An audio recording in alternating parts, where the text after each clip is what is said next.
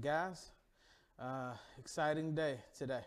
God, we thank you uh, for your grace and for your mercy and for bringing us all the way through the entire book of Genesis. Lord God, this is our last night in Genesis, and I pray, Lord, that as you speak to our hearts, we grab some things that will help us and bring all of this to fruition and bring tied up with a good knot, God, and help us to be well, well prepared with a good foundation to go into the next book that we're about to study.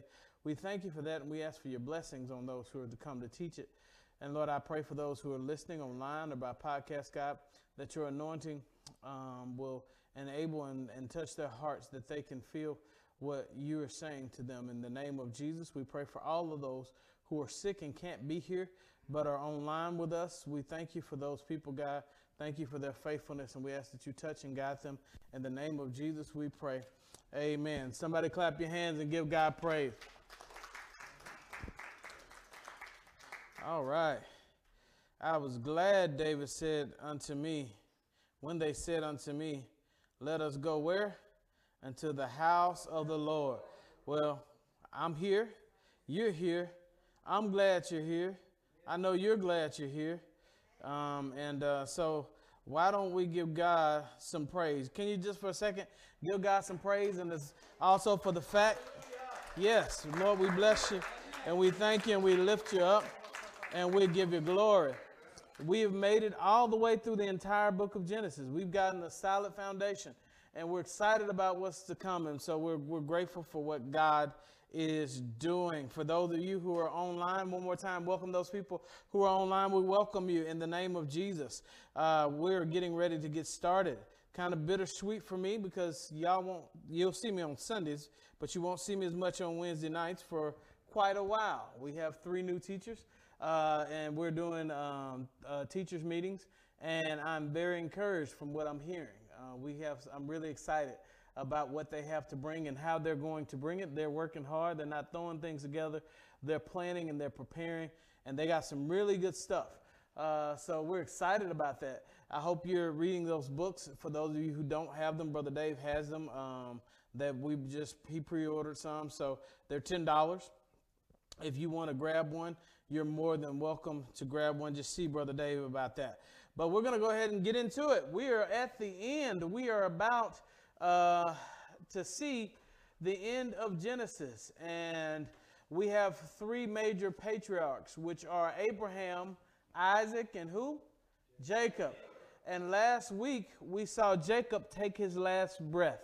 We saw Jacob, uh, as the Bible would say, be gathered into his fathers. Jacob has died. Uh, and so now there comes a period of mourning as we close out the book of Genesis. Always remember that the crux of this story and all stories of the Bible are about Genesis 3:15. Um, this is a love story of God bringing His people back to Himself. Genesis 3:15 says, "I will put enmity between you and the woman, and between your seed and your seed, and you will crush his heel."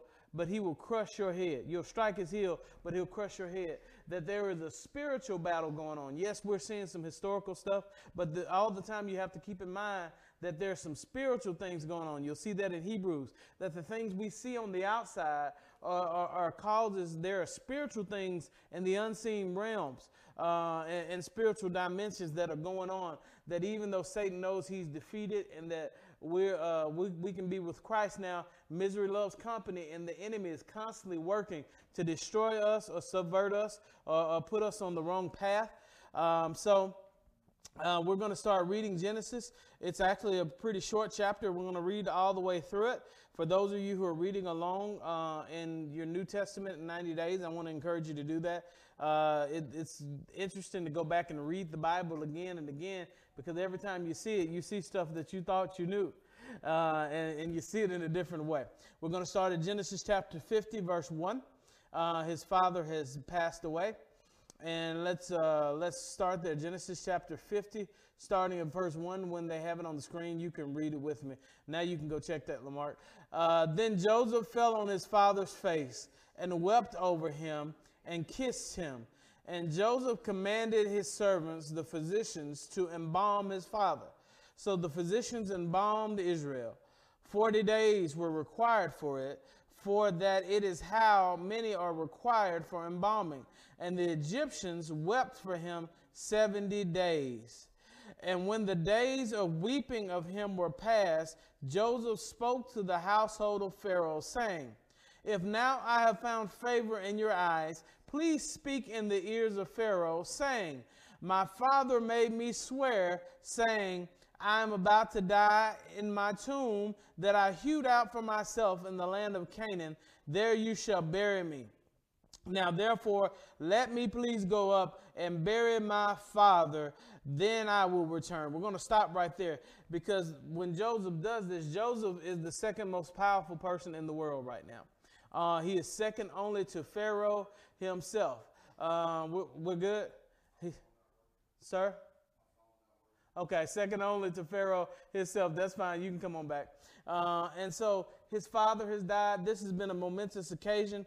And I, I have this first question because Joe, when he dies, he's given instruction of what's to be done with his body. Question number one can somebody read question number one for me? What does it say?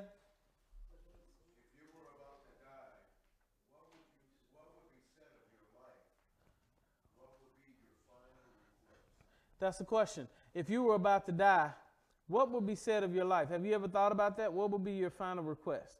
Any, anybody? What do you think your final request would be, Brother Ernie, if you were about to die? Somebody please take care of my wife. Somebody please take care of your wife. Okay. Brother Dave? I don't know.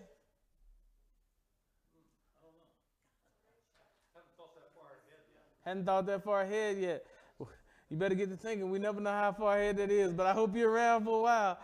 Austin, what would, what would yours be? You would wish that there would be more love and patience and kindness. That's good. Lamar, what would your final thoughts be? What would, you, what would your final wishes be? What would your mind be?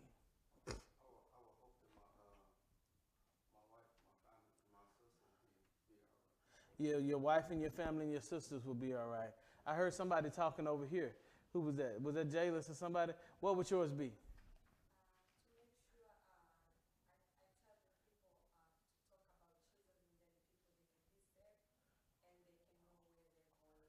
Awesome.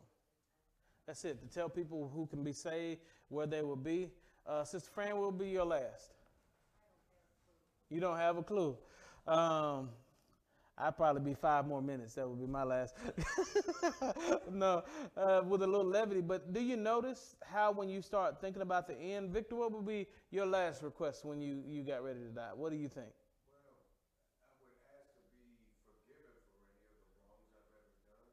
Mm-hmm. Do you guys sense the theme? What is everybody generally talking about? They're talking about family. They're talking about eternity. Why am I bringing it up? Because you know what? The most important things in life are the things that you think about last. When you, if you want to find out what's important to somebody, find out what they're about to say when they're on their deathbed. But here's the sad fact: most of that stuff that we we were talking about where do we put it on the totem pole? On the bottom. A lot of times we'll say, Take care of my wife when I'm gone, but when your wife is here, sometimes we take her for granted, or she's getting on your nerves, or, or I wish there'd be a lot, lot of peace or love in the world, but we don't we don't take the thought of that when we're when we're living or I wish I could tell more people about Jesus before I go. But here's the question, why not now? Because tomorrow's not promised to you. Whatever is important to you, you need to live every single day like it's your what? Last. Live every day like it's your last because one day you'll be right. And so we need to make it sure that when we've lived our life, when Israel got ready to die, out of all the stuff we saw Jacob do, out of all the people he swindled, out of all the things he went, he went that was in his life, what ended up being the most important thing to him was to make sure that before I die, I bless my sons. I don't leave any business unfinished. The Bible says when he finished speaking, he drew his feet up into his bed and he breathed his last. So, what he had learned across his lifespan of being a trickster, of being tricked himself, was that at the end of the day, one of the most important things is the will of God and family. Why is it that we spend so much little time on the will of God and family in our life? Have we ever thought about that? Think about how little we think about, about church, how little we think about worship, how little we think about uh, devotions at home and things like that, or how little we think about the special moments when you're tired from work and your kids come in to talk to you about their day, and you say, You're getting on my nerves, I'm tired, and, and I just go away. But at the end of the day, realizing what if that was the last time you saw them? It lets us know that sometimes we major on the minors and minor on the majors because I guarantee you uh, it's good to work, but when you get to your deathbed, your boss is not going to be there holding your hand. And I will promise you this too that your job will be posted before your obituary is printed. Before your obituary is printed, your job will be posted. So, did that change the perspective of how we live life? But how many times have we been so caught up in work and careers that we look over the things that matter the what? Most.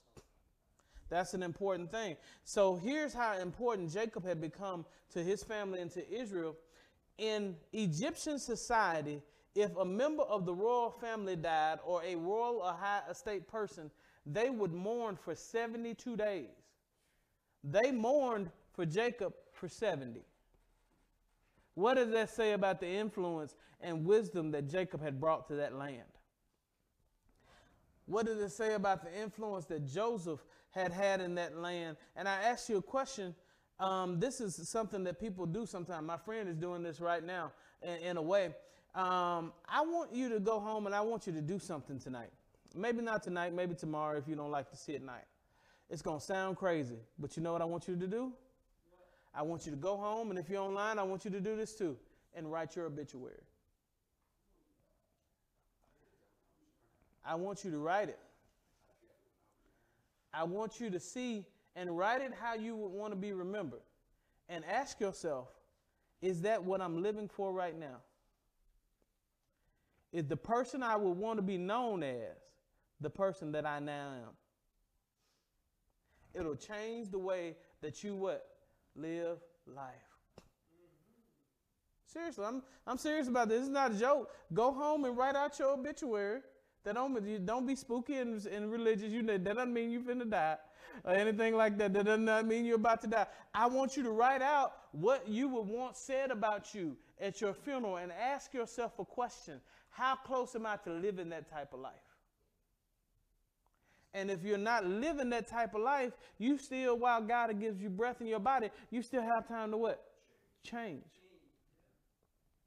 If I want to say he was a benevolent person who loved his family and, and, and, loved his wife to the fullest and lived life to the fullest and was passionate about people and put his family first, I've got to sit down, Brother Ernie, and ask myself, is there a time when I put the church before I put my wife? Or is there a time when I should shut the cell phone off and if people call me and they don't get me, they're just mad because I got to take care of my kids first. Those are important things for us to ask, aren't they? How do you want to be remembered? If you had to be remembered now, don't think about all the people that hate you because everybody got people like that. What would most people say about you? How would you be remembered? That's a powerful question, isn't it? The length of Jacob's mourning days says that Jacob wasn't just an ordinary person. He lived a life and he, uh, he raised a son who trials and tribulations had, had raised as well. But he put enough in Joseph that Joseph became a great leader and these people are honoring him. So much so that he gets an, uh, an Egyptian embalming, which takes 40 days and they, they do mourning for him. So I, that's the thought. Some of y'all still on that last question. Wow, what would my obituary say? That's a thought, isn't it? But Joseph was determined to honor his father's request. How important is it to keep your promises? If, if Joseph's father is now dead, do you think he's going to know whether or not Joseph did what he asked him to do?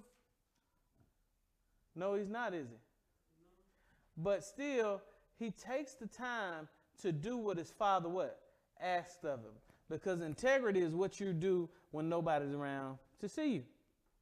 How important is it for us to keep our promises to our family, to keep our promises to our kids? If you tell your kids you're going to take them somewhere, you need to take them there.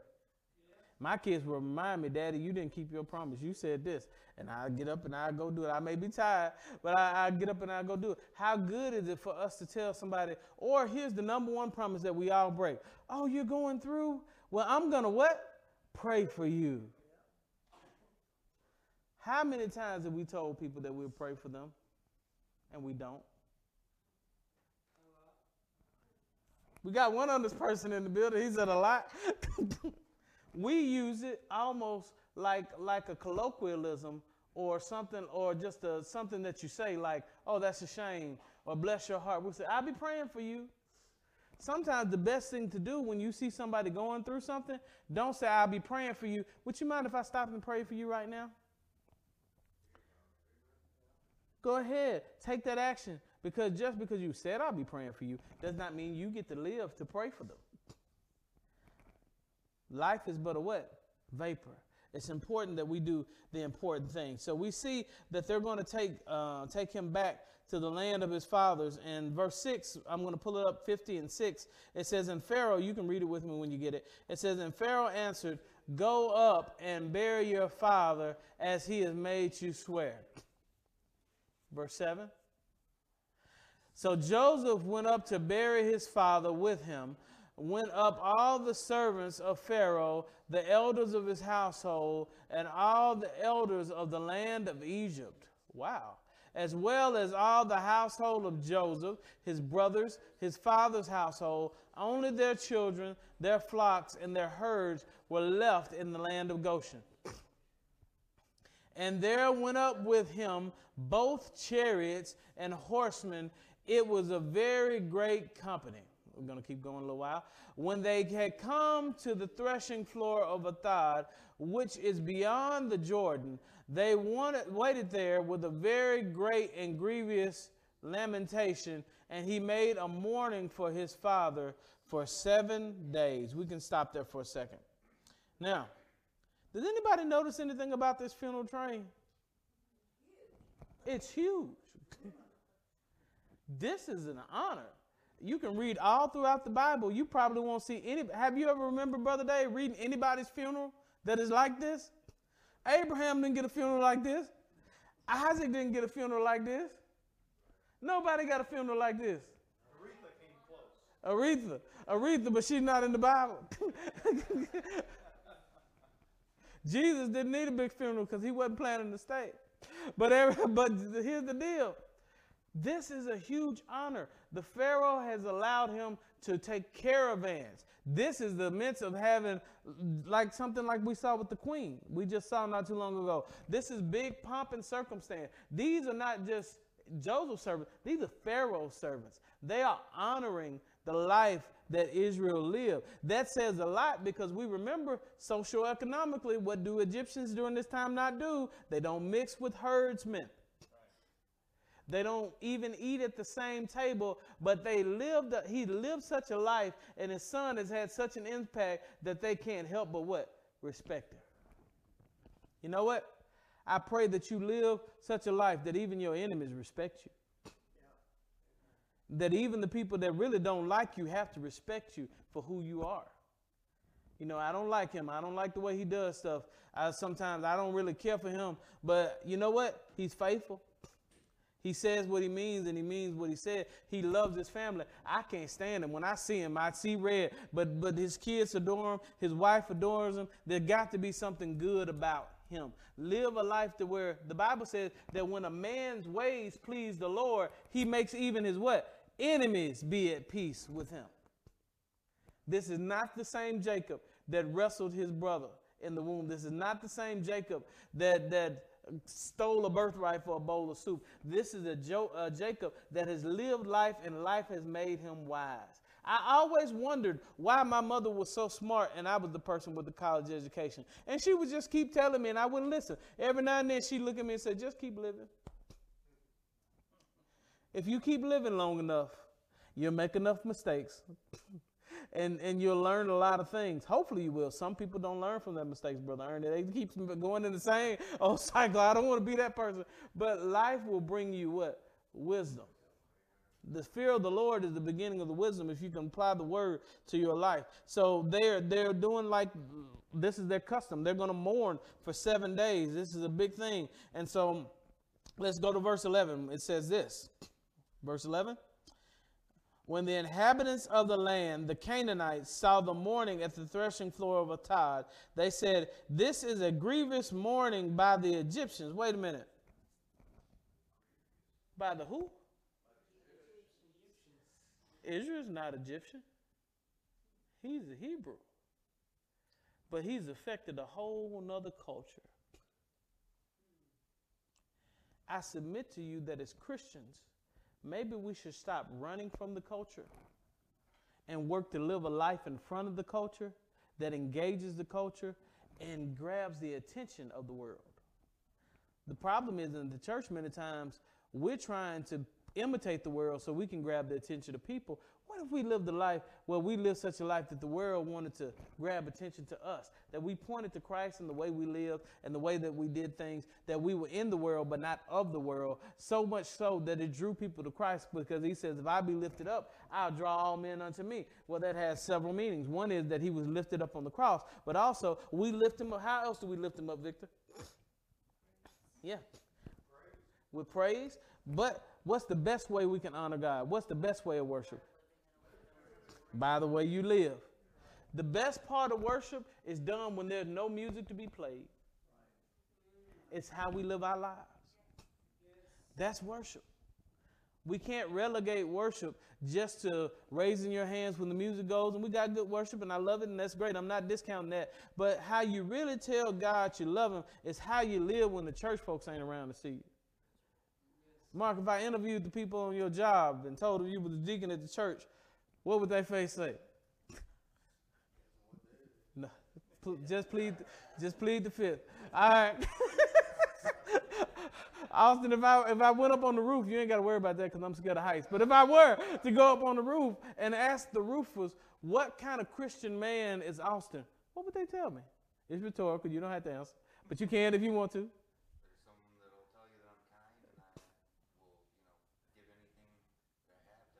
Uh huh.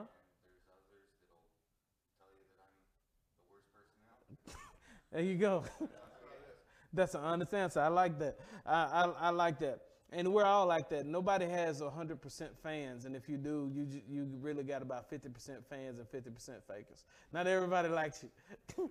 but, that, that, but that's good. What's, yeah, that's an honest answer. That's a real honest answer. That's what we want is honesty.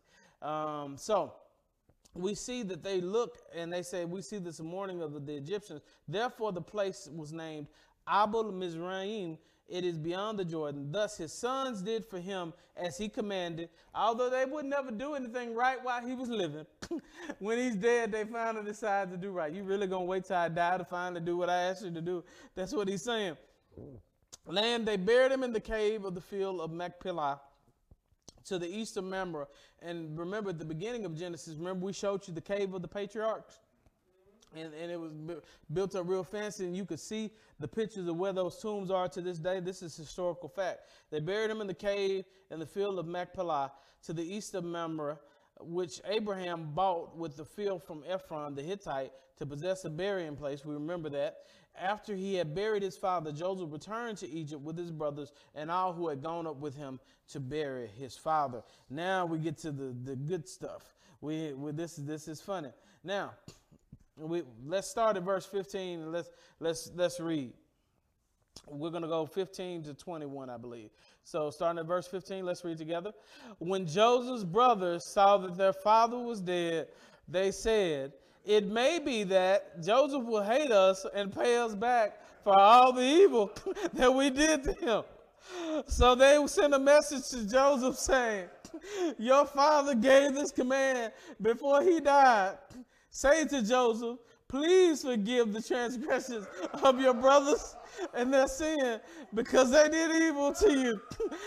and now, please forgive the transgression of the servants of God, of your Father. Wait a minute, wait a minute, wait a minute. I thought they had changed. but they this is in the back of their mind. And let's be fair. If you threw your brother in a pit, left him for dead, sold him into slavery, and, and you know he loved his dad and it would hurt his dad to kill him, it's probably in the back of your mind. As soon as daddy gone, he gonna do something to us because that's what I would do. That's, that's that's what you think. So they they cook up this story. There's no proof that Jacob ever said this, and it probably wasn't even on his mind because he we just saw him spend a lot of time even talking about the things that Joseph came through last week. Remember the arrows were thrown at you and this, but all of a sudden they said, Oh, we forgot to tell you that daddy said to make sure that you don't kill us and be kind to us and forgive us and don't pay us back for all the wicked things that we did to you. Can you blame them? Can you blame them? They deserve it. If he did something to them, he'd be within his rights to do it, wouldn't he? He, he could execute every last one of them, and except for maybe Benjamin and nobody would blink and nobody would say, and let's be honest, when we watch movies, we watch, especially guys, we like watch movies and they got a villain and they have him do something heinous at the beginning. You know why? Because the whole time you waiting for the good guy to come and have that quote at the end and, you know, handle business, take care of business, to vanquish the enemy. We all like those those hero stories, but at this end, we're going to see something different. It says this. Let's go to the top bottom of chapter uh, bottom of chapter 15, bottom of 17, the verse. What does it say? Joseph wept. Joseph wept when they spoke to him. His brothers also became and fell down before him and said, Behold, we are your servants, smart men. But Joseph said to them, Do not fear. Am I in the place of God? As for you, you meant evil against me. I, to me, this is the best verse in the whole chapter. But God meant it for good to bring it about that many people should be kept alive as they are today. So do not fear. I will provide for you or your little ones and your little ones. Thus he comforted them and spoke kindly. He wept. It hurt him to think that they, they think so little of me that I've been plotting all this time for daddy to die and waiting for you to die. Now, some people do do that. Some people are not well adjusted in that instance, and, and they, they, they're bitter and they can't get over it. But what do we see in Joseph? What's the number one thing we see? What is working and at work and activated in his life? Forgiveness. forgiveness. He has a spirit of forgiveness. He can move forward. Some people don't move forward in life because the Bible says, See that no root of bitterness set up in you. When you can't forgive, you keep those offenses in you, they begin to metastasize and they become a poison on the inside of you until you just become bitter. Every time you turn around, somebody you yelling or complaining or screaming. Why? Because that person was not always like that, but they, they couldn't forgive, and because they couldn't forgive, that stuff turns into poison. So I want you to see something, and this is the question. How powerful is forgiveness for our survival and mental well-being?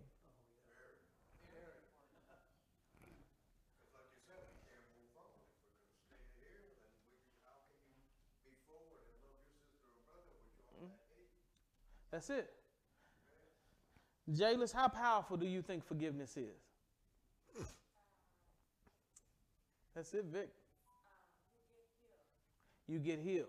You said the word I wanted you to say. Those are the words I wanted you to say heal and poison. Do you not know that some people have stress and bitterness in them so much that they probably send themselves to an early grave because they're bitter and they don't know how to what? Forgive one the, if, if I didn't learn anything else, I learned a lot from my spiritual father, Dr. Charles Miller. He had, he, if anybody could forgive, he could forgive. He still can. And he had a heart of forgiveness. And he tell you, you can't get to heaven unless you forgive. You can't get to heaven unless you can love everybody. People had done him wrong and he was able to let it go. Everybody said, let it go. You not being able to forgive is like you drinking poison and waiting for somebody else to die. It is what it is. If somebody's done something to you, you've done something to somebody, so goes life. Forgive. Give and it shall be what? Given unto you. Forgiveness is powerful. You see, Joseph's the, the crux of Joseph's story, and most people, when they, they talk about Joseph, he Joseph points back to what the thing really is. We always want to talk about Joseph gets all this wealth and the abundance and stuff because that's what we like. We like a wealth story. But Joseph gives us what it's really about. It wasn't about me anyway. It was about the plan of God in my life. You meant it for evil, but God meant it for what? Good. And I submit to you tonight that Joseph was rich not because he had servants. Joseph was rich not because he had money, not because he had all these things and wealth and the wealth of Egypt that his ships, not because he was second to Pharaoh. You know why Joseph was wealthy? Because his heart was free. He had something that money couldn't buy. He was able to forgive. You know how powerful forgiveness is? If it wasn't for forgiveness, we'd all be in hell. Think about that.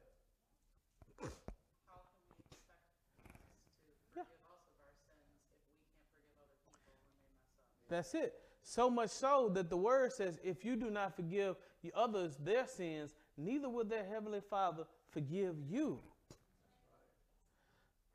Forgiveness is our lifeline. If it wasn't for forgiveness, where would we be? The whole purpose of the cross is imputed righteousness and forgiveness. That Christ becomes the propitiation or the substitute for our sins. God saved the world with forgiveness. Wow. So we should always have a heart that is quick to what? Forgive quick to let it go. Don't stay. Somebody listen to me online. Don't stay better than people. They did you wrong. They hurt you. I've hurt people. I'll be honest about that. You've hurt people. You be honest about that. You've let people down. I've let people down. Such is life. You've been entrusted with things and you failed at those things. You once you apologize and, and you're done and you do that, there's not much else you can do but live a life and try to live a better life than you did. But what you have to do is don't be caught in a prison of unforgiveness. You know what Joseph said? I spent long enough in the prison for a crime I didn't commit. Why would I spend the rest of my life in, a, in prison for a crime I didn't commit? I didn't throw, thank you, Holy Ghost. I didn't throw myself in the prison. I didn't throw myself in the pit. Those are crimes I didn't commit. Why would I stay in the prison of unforgiveness when I didn't commit the crime? You only do the time if you do the crime. And I'm not, when people do offenses against you, you're not doing the crime. So why are you doing the time? Why are you saying, you know, there's some people that say, I die before I die and go to hell before I forgive them. Don't you know people are like that? Yeah. You don't mean that. And if you do, you need to change because you're in a miserable state in your life. When you're in a place where you can't forgive people, you are a prisoner. Everybody say you're a prisoner. You're not free. You might as well go right down to the 36th District Court, walk to the bailiff, put your hands in handcuffs, go on down to the holding deck, and sit on in there and lock the door. You should be uh, like Otis on Andy Griffith. That's what you should be like. Just go on up there, take the key, open up the door, lock it, and sit on down because you're not free anyway.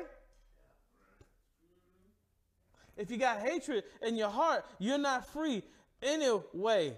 And I ask the question now, here comes the banger. Have you ever had trouble forgiving anyone?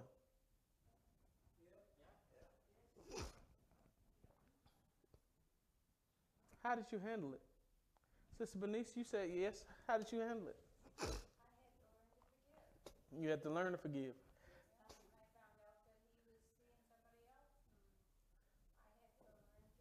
You had to learn to forgive. Mm.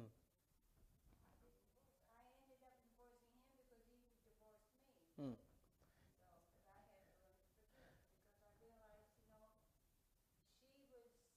Mm-hmm. She was in the wrong, but she didn't know it. And mm-hmm. Mm-hmm. Yeah. You're free because you forgave. And you said a word three times I heard. That word is learn. You have to learn to do it. It's a process. It's not always forgiveness is not always easy, is it? Because it's counterintuitive. When when somebody hits your hand with a brick, you say ouch. When somebody hits your heart with a knife, you say, ouch, you're in pain. And so you have to go counterintuitive to that pain and do the opposite of what you feel. That person unknowingly or knowingly has taken something that may have destroyed you mentally, physically, psychologically, put you into a bad place. But I'm going to tell you, the power of God is so great in forgiveness because you take away the only thing the enemy has. If he can't make you bitter and angry, and he guess what? He loses. You win when you forgive. Wow. I put this last question. Your character is revealed in your response to offense. Well, they did something wrong to me, so you should feel sorry for me. Yeah, but you blew up their car. I don't feel that. I mean, now you're not innocent either.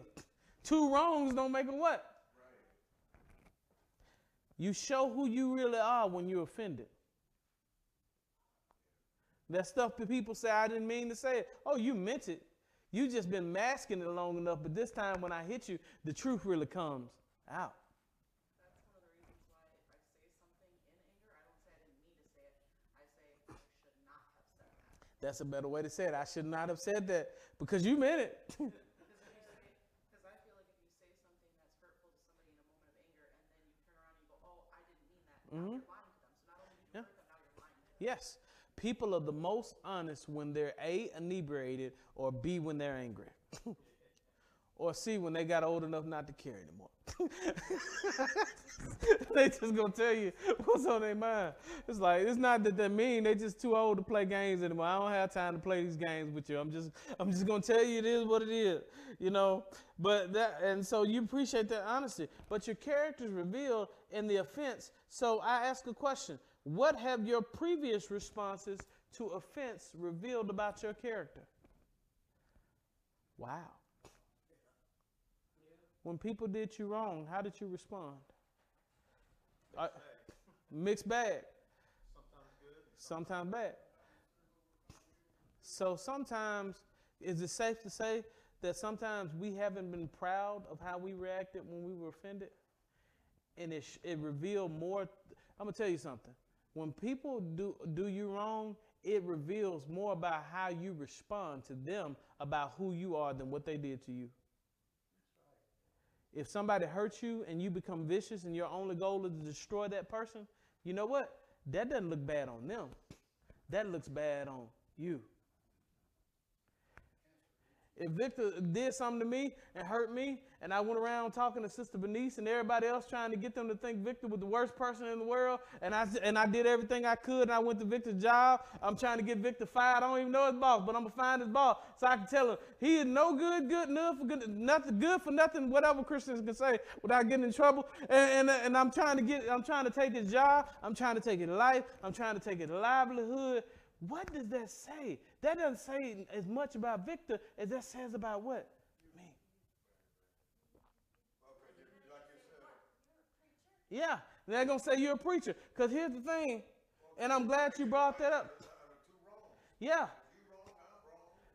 But how many times do Christians hide behind the name of God to try to destroy somebody?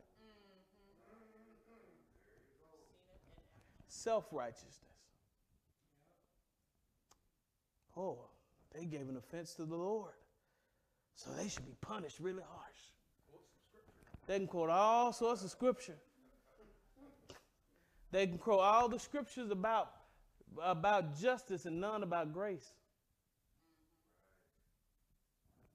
That doesn't reveal who that person is, that reveals who they are.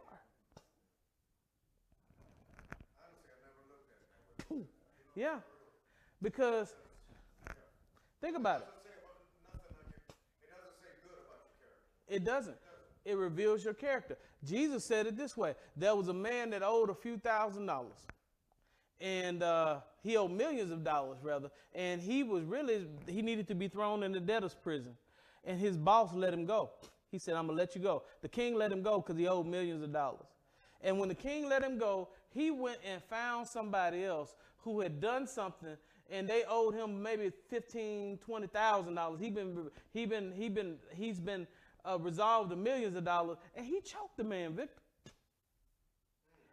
And when the king found out, he said, he grabbed the man and said, I'm going to put you in prison forever, and you're going to have forever torment where there's weeping and gnashing of teeth. What God is literally saying, what that parable is saying is, if you live a self righteous life where you always holier than now, and you want everybody to forgive you, but you won't forgive nobody else, hell will be your home.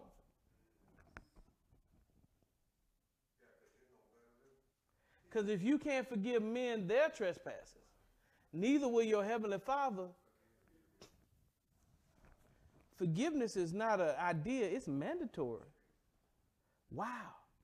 Go ahead. You know, somebody hits me with a brick, I'm gonna forgive them, I'm pray for them let the EMTs get their That's it. That's it. I'm I'm gonna forgive them, and I hope hope hope they they make it. but but you, you you can be free. But think about that. How many times I've seen that happen? That's happened to me. How many times do people use your mistakes and use the Bible to try to destroy you? Just like the woman caught in adultery. Everybody brought the woman that was caught in adultery and they used the Bible to try to kill her. The fact is, how did you know where to find this woman? How did you see this woman? Unless you were looking through her window. Or she was a prostitute and you were in the red light district. How do you know what the red light district is? So let he that is without sin cast the first stone. And what did the Bible say? Jesus didn't condone sin, but when they really started looking at themselves, they said, you know what? Look at the time, Brother Dave.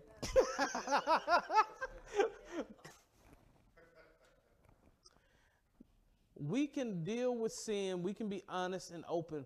And that's not, I'm not telling people to live just a, a debauched life, but what I'm saying is, as Christians, we should be quick to forgive. Well, prove it. I'm glad you asked. Let's go to Romans chapter 12. This is our scripture. I wrote it on here. Romans chapter 12, starting at verse 14. Romans 12, 14 to 21. Let's see this, because this is going. This is to. This. Thank you, Holy Ghost. This is a wonderful way to uh, end the night. Because I'm going to read verse 22 for Joseph, and then this is what I want to end on Romans 12 while they're pulling that up. I'm going to read uh, Genesis 22. Uh, stay where you are, uh, media team back there. So Joseph remained in Egypt, he and his father's house. Joseph lived 110 years, and Joseph saw Ephraim's children. We remember Ephraim is Israel of the third generation. Wow, that's a long life. The children also of Machir, the son of Manasseh, were counted as Joseph's own. And Joseph said to his brothers, I am about to die, but God will visit you and bring you up out of this land to the land he swore to Abraham, to Isaac, and to Jacob. Then Joseph made the sons of Israel swear, uh, saying, Then Joseph made the sons of Israel swear, saying, God will surely visit you, and you will carry up my bones from here. So Joseph died, being 110 years old. They embalmed him, and he was put in a coffin in Egypt. And we know from the Exodus that when they left Egypt 400 years later, they took the bones of Joseph with them. So let's see how we end this. I want you, this is what I want you to get right here at the end. What does verse 14 say? Bless those who persecute you Bless and do not curse them. Wow. That's hard to do, isn't it? That somebody you know is trying to destroy you or hurt you or do something mean to you, that you can do something good for them. That's hard. But it's possible. Rejoice with those who uh, rejoice. Weep with those who weep. I want to get to verse 16. Pull up verse 16 from there. I want you to see these things that I highlighted. What does it say? Live in harmony with one another. But associate with the lowly. Never be wise in your own sight. I wanted you to see that live in harmony. Our goal as Christians is to live in what? Harmony. We're also, as Christians, when people try to have division, we're supposed to move those people out. The book of Romans says, Mark them which cause divisions among you. We're supposed to, if you got gossips in the church trying to tear up the church and speak negative and evil of other people, we need to we need to say, hey, that's not cool here. That's not tolerated. Let's uh, let's go to verse 17 because I want you to see that. What does it say? Repay no one evil for evil, but give thought to do what is honorable in the sight of all. What does that speak to you, Victor?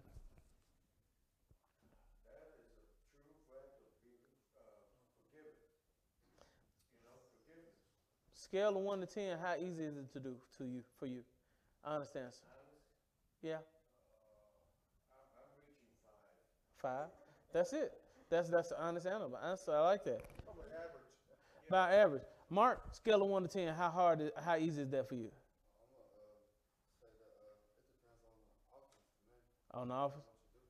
Okay. A big offense that they meant to do.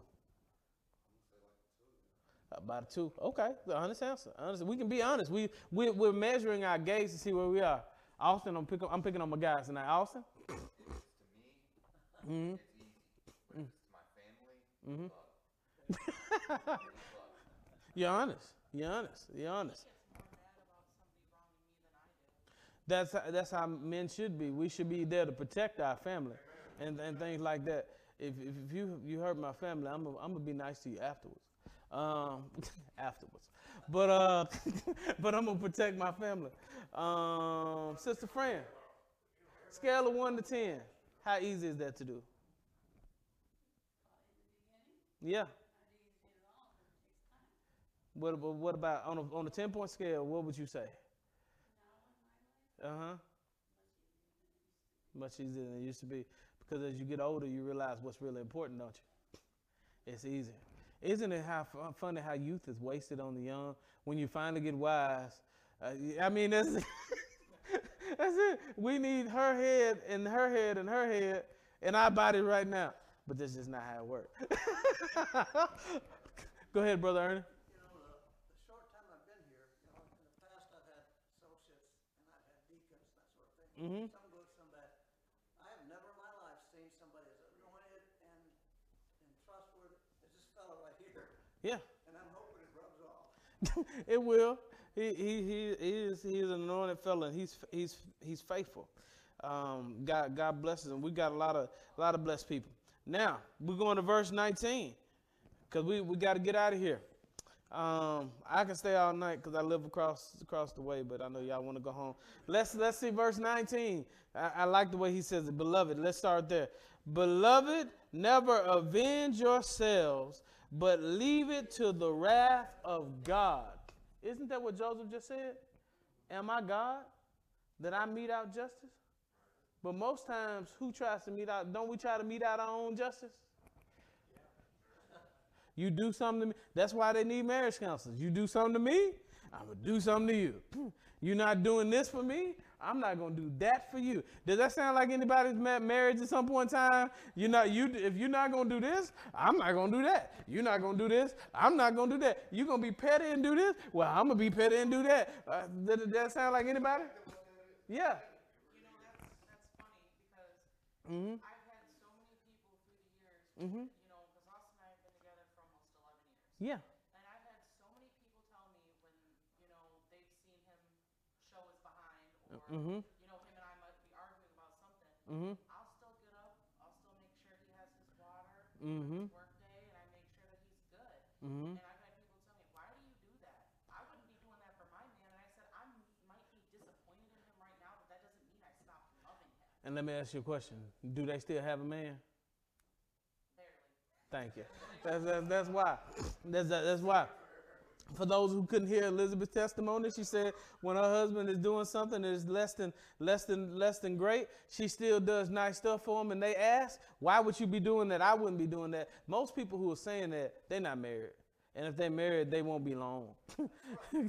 because if you get into a cycle of quid pro quo, which is Latin for this for that, you kill my dog, I kill your cat. You're gonna be short lived. You can only survive in life if you learn to what? Forgive. Let me tell Especially in that scenario. Yeah. Because all they're gonna do is if she doesn't forgive him, you know, then he goes mad. Mm-hmm. It just be back and forth, when would you ever, Yeah, when will be done? that's it. people who have done that with their spouses, where I've seen them do that, where they're withholding affection or maybe something that they normally help with from their spouse because they're mad at them. Yeah, I've seen it just it just keeps getting worse. And Yeah. Mm-hmm.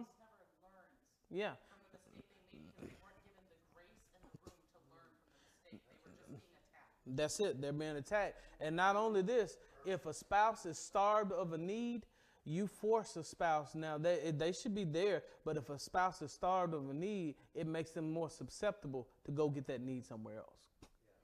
It's you turn them into a martyr. Yeah. They're persecuted. It's a never-ending cycle. You see how un- unforgiveness can destroy relationships and marriages and all sorts of stuff, and how powerful forgiveness could be. Think about your your life. Those of you who've been married for a while, I've been married almost two decades. Wow. Uh, but at the, at the end of the day, I look back over my life. There were a lot of days that could have been a lot sweeter if I learned three words. Let everybody repeat after me. Let it go. It's not that important. In, in, in the grand scheme of life, it's not that important. Yeah, he, he left his shoes there for the 50th time, but it's, it's not worth the fight and, and injuring your spouse. Yeah, she burned the bread this time. Learn, just learn to cook bread and keep going. If she can't cook, that's fine. Yeah, she overspent. Go get another job and, and learn to budget your money. And you, you if they if he can't handle money, then you handle money. Do what you have to do, but don't walk around in unforgiveness. The reason couples last is not because they're not offenses. Oh, there are offenses, there are lies, there's cheating and infidelity, there's all sorts of things. You know what makes it last? Forgiveness. Forgiveness. That's it. Forgiveness. Wow. That's how powerful this is. And the whole Bible is cruxed on one word forgiveness. For God so loved the world, the world that sinned against him, the world that disobeyed him, the world that turned their back, the world that was irreverent, the world that doesn't think about him. The cosmos is that word. He said, the world that that that's proud of everything that he hates. That world. He loved that world so much that he gave his only begotten son that so whoever so believe in him would not perish, but they get forgiveness. Everlasting life. Wow. Leave it to the wrath of God. Let's read this last thing and we're out of here. This is rich tonight. Y'all, at least I'm going out on a good note for a little while. Um, and that, that'll, that'll be good. I, I like this. What the end of let's just do 19 and 20, read it all the way out. Let's let's go. Beloved, never avenge yourselves, but leave it to the wrath of God. For it is written, Vengeance is mine, I will repay, says the Lord. To the contrary, if your enemy is hungry, Elizabeth, feed him. if he is thirsty, give him something to drink. She didn't know it was coming. So by doing so, you will heap burning coals on his head. Now stop. I need to tell you, he's not talking about literal coals. He's talking about conviction. That the, if if somebody keep doing you dirty and you keep doing them nice, unless they just a despicable person, at some point in time, they gonna get convicted about how they treating you the nastier I am to you, the you nice. That's what he's talking about. Coals of conviction. There's conviction on his head. So don't try to be nice to your enemy just so God will get them. That's not what he's saying. That- That's not how that works. So because somebody read that and said, "Oh, I've been waiting to get them." Hey man, I'm sending you something from Amazon right now. No, no, that's not how that works. What he's saying is, if you live a godly way in forgiveness, they'll look at you and they'll be convicted. The nicer I am, to, the worse I am to them, the nicer they are to me. At some point in time, you got to be convicted by that. So, verse 21 says this, and this is, oh Jesus, we can finish with this tonight. Let's read this loud. Do not be overcome by evil, but overcome evil with good. Cain, why is your countenance fallen? If you do good, will not you be blessed? But I'm going to tell you this saying, Cain, that if you don't, sin is waiting and crouching at the door to overtake you. What am I saying? God's speaking to somebody's house, life right now saying, you're about to be overcome with evil. It might not be anybody in this room because the spirit of here feels light. It might be somebody listening to us, listen to us later. You're at the point where you're about to go to the point of no return that God's wanting, wanting you to forgive, but you keep fighting it. I'm encouraging you, don't be overcome with evil. You don't fix bad by becoming bad. You fix bad by showing what's good. Whatsoever is lovely, whatsoever things are pure, whatsoever things of a good report, if there be any virtue, if there be any praise, think thou on these things. Do not be overcome by evil. Our politicians could learn a thing or two about that. Our news media could learn a thing or two about that, couldn't they? We could learn a thing or two about that. Or, six, or 16. Don't be overcome with evil, but overcome evil with good. I want to congratulate you because if you've never done it, you have completed a complete synopsis of the book of Genesis. You've gone from chapter 1 all the way to chapter 50. You can't undo it. You are now biblically literate and accountable for everything that you read in, in, in that book. So, guess what? You've gone through all 50 channel, chapters, and as you go through the New Testament, go through it again because Hebrews is the only book other than Revelations that has the only book, this is the best way to say it, the only book that has more Old Testament refer, references than Hebrews is the book of Revelation. So it's important to know the foundations uh, of the Bible. I am so godly proud of you. I really am for sticking it out. We finished way earlier than I initially thought we would be at the end of the year, so we're able to get into another book. We're going to finish up Nehemiah on Sundays. I will be devoting a lot of time to to Sundays now and more sermon prep now that we're leading out and letting some of our leaders do Bible study, which I'm exact I'm super excited about, and, and hopefully trying to coax a few more leaders in there to to to get. Brother, you, you won't be teaching out of that at all? No, I'm not going to be teaching on Wednesdays. We have three teachers that are very capable, uh, and they're excellent teachers. And we are ha- we've had what three or four teachers teachers meetings, uh, and so they're they're teachers meetings and have led in the church in some way. Uh, and they're good teachers, and they know me. I'm tough. I do have guidelines. I encourage them, but I've already given them rules of what's there, of what's what what we can and cannot do, and what uh, what the expectations are high. I'll put it that way. Oh yeah, I'll still be here. I'm not leaving. I'm gonna be in the class. I'm gonna be in the class. I, yeah, I'm gonna be one of the students. They're gonna teach. Yeah, I'm gonna be with you all. I'm not going anywhere. But as our church grows, we need to develop leaders. I'm about leadership development, and we got some good leaders. And it doesn't make any sense for me to sit here when we got capable former pastors or still pastors and uh, in here and other people that are able to do things. We want to develop those gifts and use them and wherever God wants them to use. And hopefully, people are more in love with Christ even online than they are with me. If you hear from my personality, I'm short. I mean, I'm, I, am i am not very, very fancy. God's given me a gift, but I'm not the only person God's gifted. And so we're going to celebrate other people's gifts and learn. It's a beauty. If you could have been on the call last night, it was just beautiful to listen. Like Lamar said, listen to different people and listen to how they look at it from different ways. It really blessed me. And I'm excited for you to hear what I heard. and so it's very well planned. Uh, and it's going to be there. I'm going to be focusing a lot on Sundays and doing some other stuff as we get ready to prepare for church growth and preparing other leaders and things like the Connected Encounter 360 and things like that. And I can put more focus on Sundays and, and that as well. As and, and just to be honest, it, it'll be nice to be taught sometimes. Pastors need to be fed too. Uh, and, and, so that that'll that'll be a good thing. I'm excited, which means I'm expecting everybody in this room to continue to be what in this room, and I got it mixed up, so you never know which one is gonna be. So you can't say which one coming tonight. You just gotta show up. and uh, but they're all good. They really are, uh, and I'm I'm super excited. And I'm uh, for those of you who are online, I'm I'm asking you to stay along with us as we go. Uh, and actually, we'll be working on some other projects and some other online content and podcasts to be able to take the gospel to another level. Them doing that allows me to extend ways. Um, and so we've already started working on some of those projects. I'm extremely happy to have taught this to you, and I'll be back teaching eventually, unless they do really good, and then you'll see me on Sundays. And uh, I intend you'll see me on Sundays. They're going to do really good. Um, any other questions? Any other, uh, other comments? I have something to say. Yes. My brother Uh huh. He says, I watched your pastor, Willie Berry. I, I really enjoyed Mm-hmm. Well, praise God. Well, if Ray, if you're watching and you're listening, we're so glad that you're watching, and we, we really enjoy you taking the time. There are a lot of people that send us little messages, and that, that's really encouraging. And I want you to continue to do that for, for these teachers. I'm promising you, they're, they're good. You know me, I'm, I'm a perfectionist to a fault. I'm working on that. Y'all pray for me. So I'm not gonna put anybody in front of you that's gonna give you something that that's less than the standard. Uh, and and I'm gonna probably be reaching out to some other people to do some other things and some other teachings as well.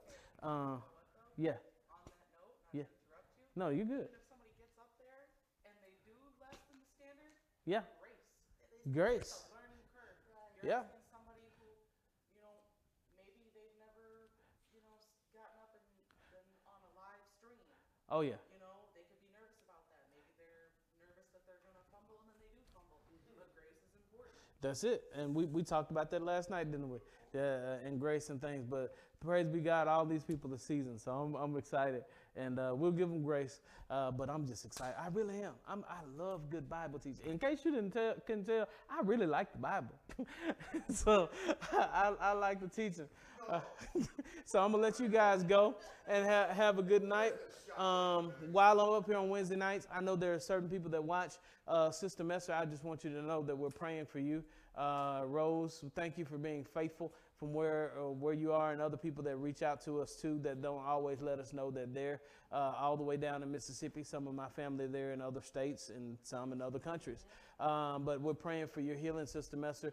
Um, I don't know if they watch, but Brother David Nichols, we pray for you a lot. We'll continue to pray for you. Uh, with that being said, any any last questions or comments? Anything that you takeaways that you got from here you feel the need to express? Has this helped everybody? Very good. Forgiveness is huge. That's it. Well, we're going to pray. I want to bless you uh, and thank you and encourage you. And we're going to go from there. God, I thank you for these, your people. Uh, we bless you, God, because you are good to us and your goodness uh, surpasses anything we've ever known. Um, God, thank you for allowing us to learn your word and, Lord God, to be transparent and open and to converse together, God. And iron sharpens iron, Lord God. And so one man sharpens another. Thank you for the blessings that you've given to us. And Lord, we ask that your spirit goes with all those who are in our fellowship, who need healing, Brother Archie, Brother Cynthia, uh, Sister Dara, all those people, Lord, Lord God, Nordy and Sue um, Sister Dorothy Messer, all those people, God, ask that your healing virtues touch them uh, and guide them. And Lord, I pray for this next series in Hebrews, Lord God, that it be the best series that's ever been taught here. Lord God, anoint your teachers to do better than I've ever done before, Lord God, and not, be, not from their giftings, but from the power of your Holy Spirit. Lift them up, God, that this this church, this community will be lifted up, even the online community, and we'll be blessed from the things that we learn in the bowels of your word. We give you praise and thanks for you, and I pray that the enemy not take anything that we've learned here, but this is a sure foundation to help us grow. And we'll give you all the praise in the name of Jesus. We pray. Amen. Somebody give a hand clap of praise.